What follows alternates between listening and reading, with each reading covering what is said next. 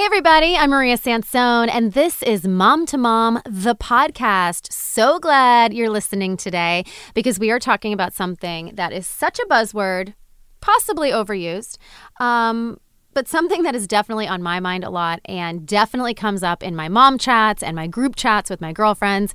The word of the day is anxiety anxiety. It seems like we all have it. It seems like we're all dealing with it. We all have anxiety on a low key level or whatever. Um, but what if I told you that anxiety is actually a good thing, a gift, even? Well, that is just one of the things that my guest today is going to share with us. Dr. Wendy Suzuki is a professor of neuroscience and psychology at NYU. She's also the author of two books, one called Happy Brain, Happy Life, and her latest book, Good Anxiety. So, we are going to take a deep dive into how anxiety can be a good thing, how anxiety is a necessary thing, and how most importantly, we can channel that anxiety to make it our superpower. And Wendy and I are both going to reveal how our anxiety has become our superpower. So listen for that and let's take a deep dive into our brains. Uh oh, with Dr. Wendy Suzuki. Good morning. I'm so glad you're here. Thank you so much. So happy to be here, Maria. I'm so happy to have you here. This is um, something we've covered a lot of topics on Mom to Mom, but we haven't really gone deep into the brain. And this is your space. This is your line Absolutely. of work. Absolutely. How did yes. you get interested in brain plasticity? Well, the very first day of my freshman year at UC Berkeley, I walked into a freshman seminar class, uh, and it happened to be taught by the woman who discovered brain plasticity. Wow. Her name was Marion Diamond, and she basically enthralled me that very first day about the brain and the amazing capacity that the human brain has to change its circuitry in response to the environment. That wow. is the definition of brain plasticity. And ever since that day, I wanted to be a neuroscientist just like her, and here I and am. And here you are. And one of the things you talk about is the impact of exercise on yeah. the brain. And when I yeah. initially saw this, I thought, oh, exercise is for our brains.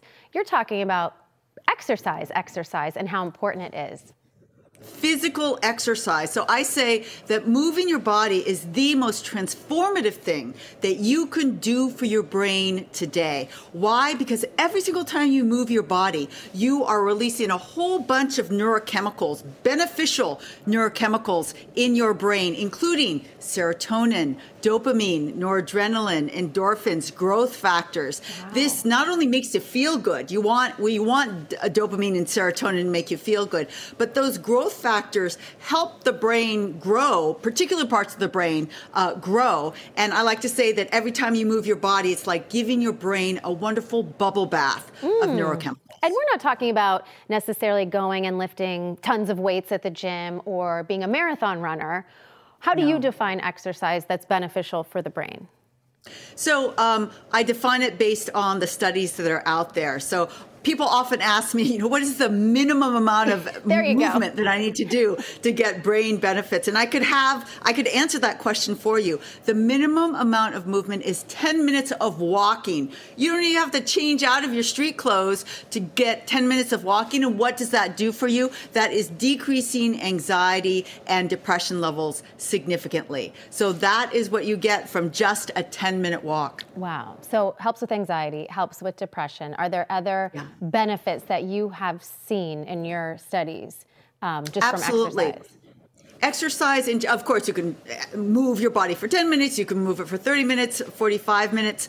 Um, the the uh, effects that are most prominent are improved uh, mood first, uh, improved ability to shift and focus your attention. Your prefrontal cortex right behind your forehead is very, very sensitive to your level of movement. And uh, many studies have shown that um, uh, you can exercise for between 10 and 30 minutes and significantly improve your ability to pay attention to what you need to pay attention to. All my students out there, if that's what you need, all my workers out there, that's what you need. And uh, with long term exercise, that is when you start getting the um, growth of brand new brain cells in a brain structure called the hippocampus, which is critical for our ability to learn and retain new information for facts and events. Interesting. So we're kind of talking now about memory and yes. attention and things like that. So yes. just a, 10 minutes of exercise can help with all of those things?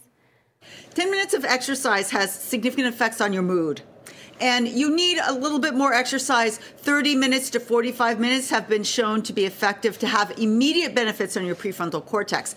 Unfortunately, you don't grow cells like mushrooms in your brain. That takes a little bit more uh, um, uh, extended effort. Studies in my lab have shown that low fit people that are exercising less than 30 minutes a week, if you up that to three times a week of 45 minutes of exercise, you get significant improvements in uh, your, your forms of memory that are dependent on the hippocampus. We didn't measure specifically new brain cells, but your hippocampal and your memory functions got better. I actually didn't realize that you could build new brain cells. I kind of thought as you got older, at best we yeah. were losing brain cells yes. from all the things that exactly. we've done.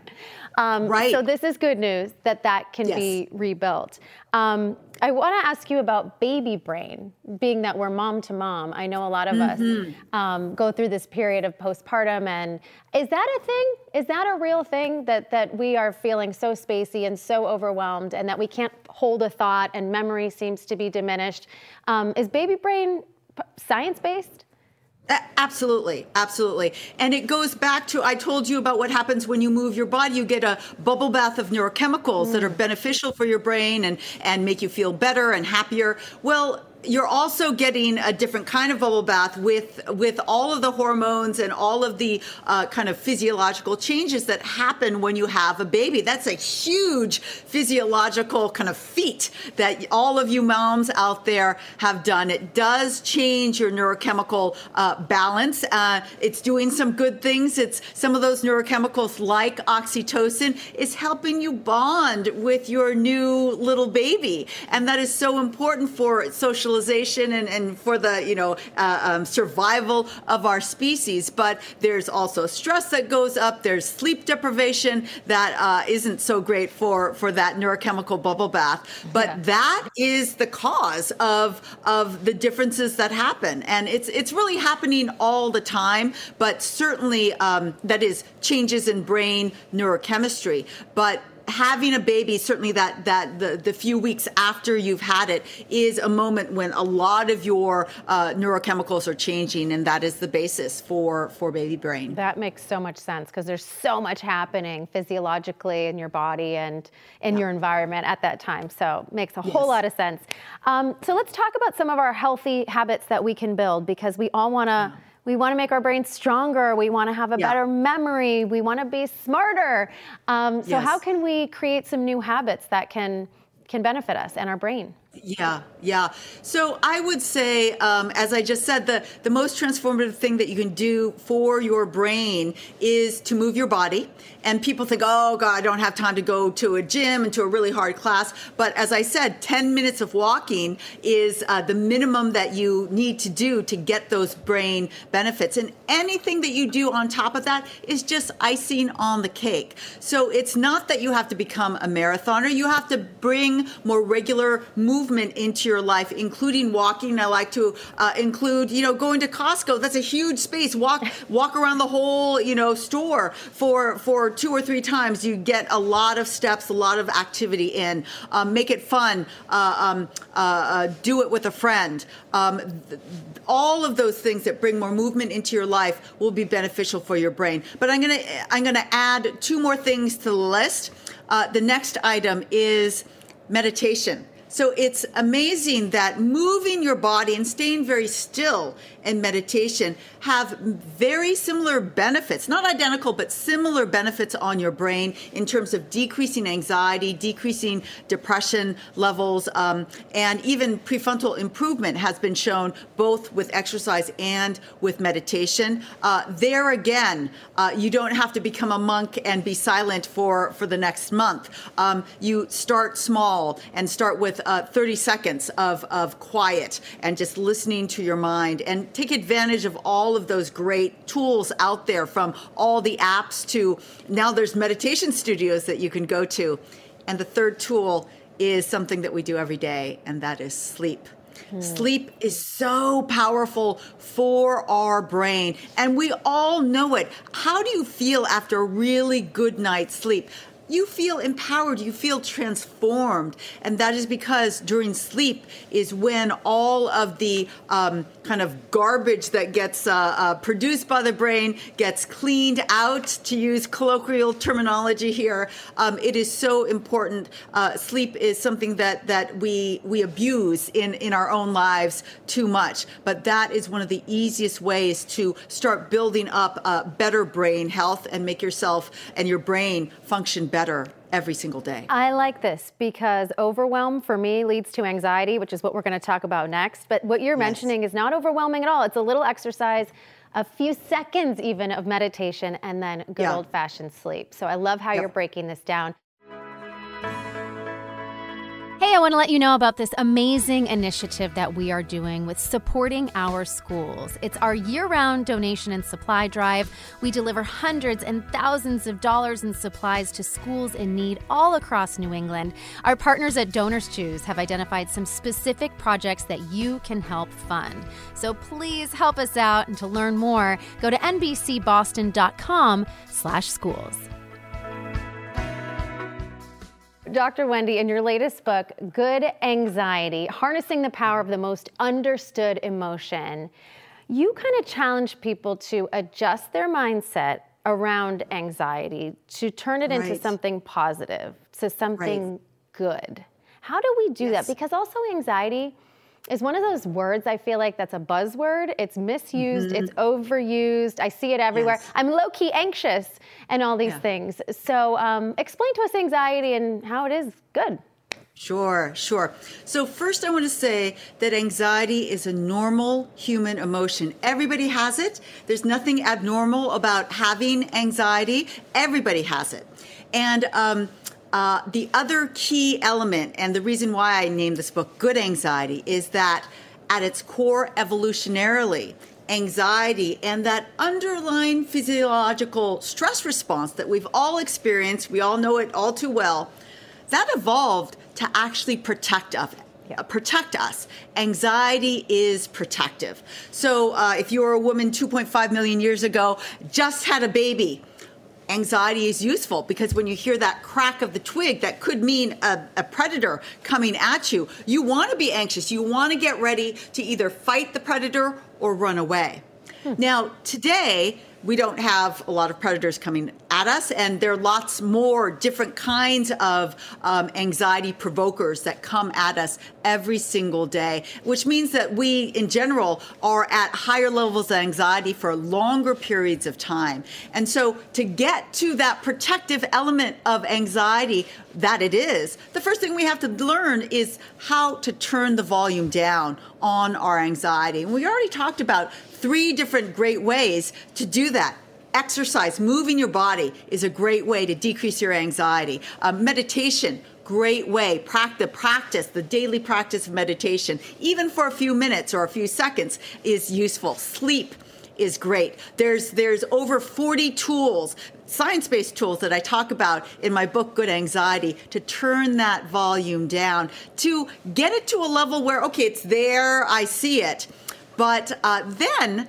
that is where you can actually start to benefit from what I call the gifts or the superpowers of anxiety. So it sounds like anyone with a pulse has anxiety on some level yes. because yes. it's important and it can protect us. So, how does yeah. a person know when anxiety is is actually a disorder for them. It's so Right. problematic that they can't, as you say, turn the volume down.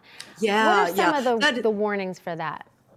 That, that is a great question. So, so anxiety we know exists on a huge spectrum. Again, it's a normal human emotion, but some have really high, high levels of anxiety so that it's clinical. Clinical anxiety. What does that mean? Well, that is really a different beast. Most of us have, you know, everyday anxiety, but clinical anxiety is that level of anxiety where you really cannot function every day normally. You can't hold down a job, or it's uh, significantly interfering with your job, it interferes with your relationship. This is a situation where you must go see a medical professional. The rest of us, in fact, most of us, have everyday anxiety that has been heightened because of what we've all gone through. Global pandemic for the last three, three and a half years. Um, uh, um, global warming, uh, social media that is uh, adding to the higher levels of anxiety. And so um, I wrote the book for those of us with everyday anxiety with all these tools in it that can get that level of anxiety down to a more manageable level so that we can then jump into some of these superpowers. And you might be asking what what superpower can come from my anxiety? Because it just ter- feels terrible. Never gonna get that terrible feeling away. But let me give you one one uh, of the most accessible superpowers that comes from your anxiety and that is the superpower of productivity. Did you ever think that productivity can come from your anxiety? Well, it works like this. Everybody has that what if list that comes up, very common form of anxiety. What if I didn't do it? I didn't do it well enough. I didn't do it early enough. I didn't do it fast enough. And for me, it hits me right before I'm going to try and go to sleep. Well, what I've learned to do is turn that what if list into a to do list. I don't do it at night. I don't get up in the middle of the night and, and write a to do list. But the next morning, I still remember all those what ifs that kept me up. And um, they still they still they still come to mind but because the next morning i know that i'm going to write them down and i'm going to put an action on them if i'm worried uh, about a particular project i'll ask three people about that get get advice about that. If i'm worried about an email that i sent i'll ask somebody to read it or i'll rewrite it. Um, putting an action on an anxiety uh, goes back evolutionarily either fight or run away and it, Yep. it really helps resolve it I like it. It lights the fire under us, right? A Yes. little anxiety if you have a deadline. Like deadlines are so. I just wrote a book. If there was no deadline, Yeah. therefore no anxiety, that book would not Right. be written. There would have been Yes. no manuscript. Like someone has to get you going, and that creates productivity. So that is a gift. Um, you say there are even more gifts to anxiety. Yes. What are some of the other ones?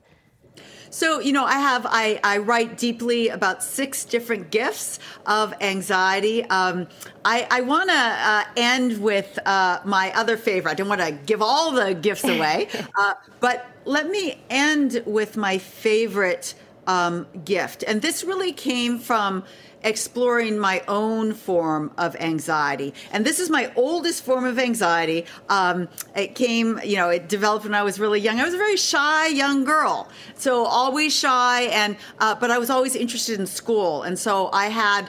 Uh, this battle do i want to ask the question i'm going to feel i'm going to look dumb i'm going to say something really dumb I, I had that form of social anxiety which is um, which is very very common um, but I was interested in academia, and one day I found myself at the front of the classroom, and because you know you have to teach when you're we go down the academic route, and um, I realized that even that very first course that I had to teach. I felt for all the students. There were the students that raised their hands and asked the questions, but I knew that there were 10 times more students in that classroom that had questions that maybe didn't want to ask them because they were too shy. They had that, that same social anxiety that I had. And so I, I, I came early. I stayed late. I made sure that all their questions got answered, maybe one on one. And I realized that that, my own form of anxiety, had given me this wonderful power of empathy, empathy for my own students. And this works for everybody because all you have to do is think about your most common or oldest form of anxiety that you have. Think about what it feels like, what it looks like. You can recognize it. And then simply help somebody that you see having that same form of anxiety. I love what you did there. Hey, have you subscribed for the Hubbub newsletter yet? It is full of recipes, behind the scenes scoop, exclusive content that you're not going to see anywhere else, not even on the show. So go to nbcboston.com slash newsletter, drop your email, and you'll receive our newsletter every Wednesday.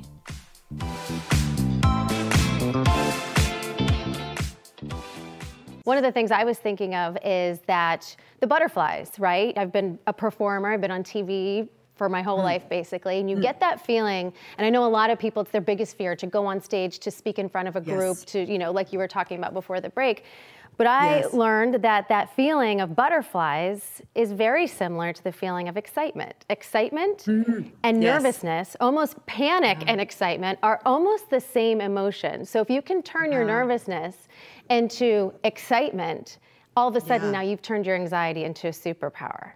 Exactly. Exactly.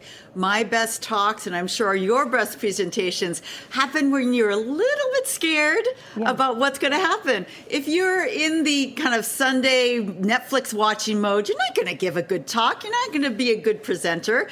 Uh, and so, eh, knowing that and keeping that in mind, knowing that that feeling means that you are ready to give a great performance, a great talk. Uh, also, I use that same trick, trick as well. If I'm not feeling a little bit nervous, I I scare myself a little bit so that right. you know, remind myself this is important. I want to do well. Yes, because it keeps you at the top of your game. It keeps you on your toes. If there's nothing in there, if there's no fire, yeah, you know, it's not going to be your best work. Um, exactly. So one of the things we talk about a lot on Mom to Mom um, is yeah. burnout which I think ah. stems from overwhelm, turns into anxiety. I mean, these are all common themes here um, right. with moms and with people in general. Right. Burnout is something that's avoidable, though, right? Uh, sure, absolutely. Uh, and it's all about self care, understanding your own mental, emotional, cognitive health, and paying attention to it before it gets to the point that um, you know you, you really have no more no more control. Um, that's one of the things that I've learned so deeply uh, writing both my books, Healthy Brain, Happy Life, and Good Anxiety, is that I have tools that I could use every day. These are tools that we've been talking about. They don't really even cost anything. Moving my body, I can do it, you know, without even changing my clothes. Um, meditation, uh, um, um, or, or you can do it on online, YouTube. That's what YouTube is for. How many free meditations can you try out on YouTube? Sleep connection with friends. All of these things fuel me so I can be. Um, I can feel good about myself and then give my best self to who you're giving it to your children, your family, your job, your, your passions.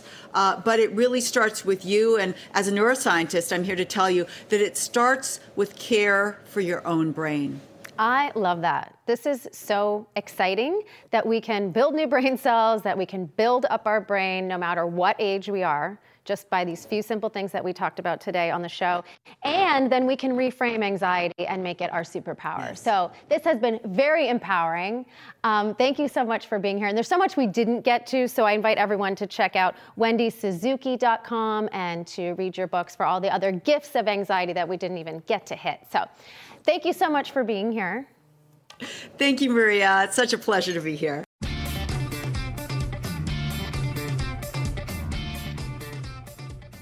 All right, my friends, let's take our anxiety because you know it's there and channel it into something really positive. I thought this conversation was so interesting. I was also so surprised I mean, I don't know if this is silly, but I didn't realize that we could get new brain cells. I thought we had the ones we had, and, you know, that was that. So, this is good stuff.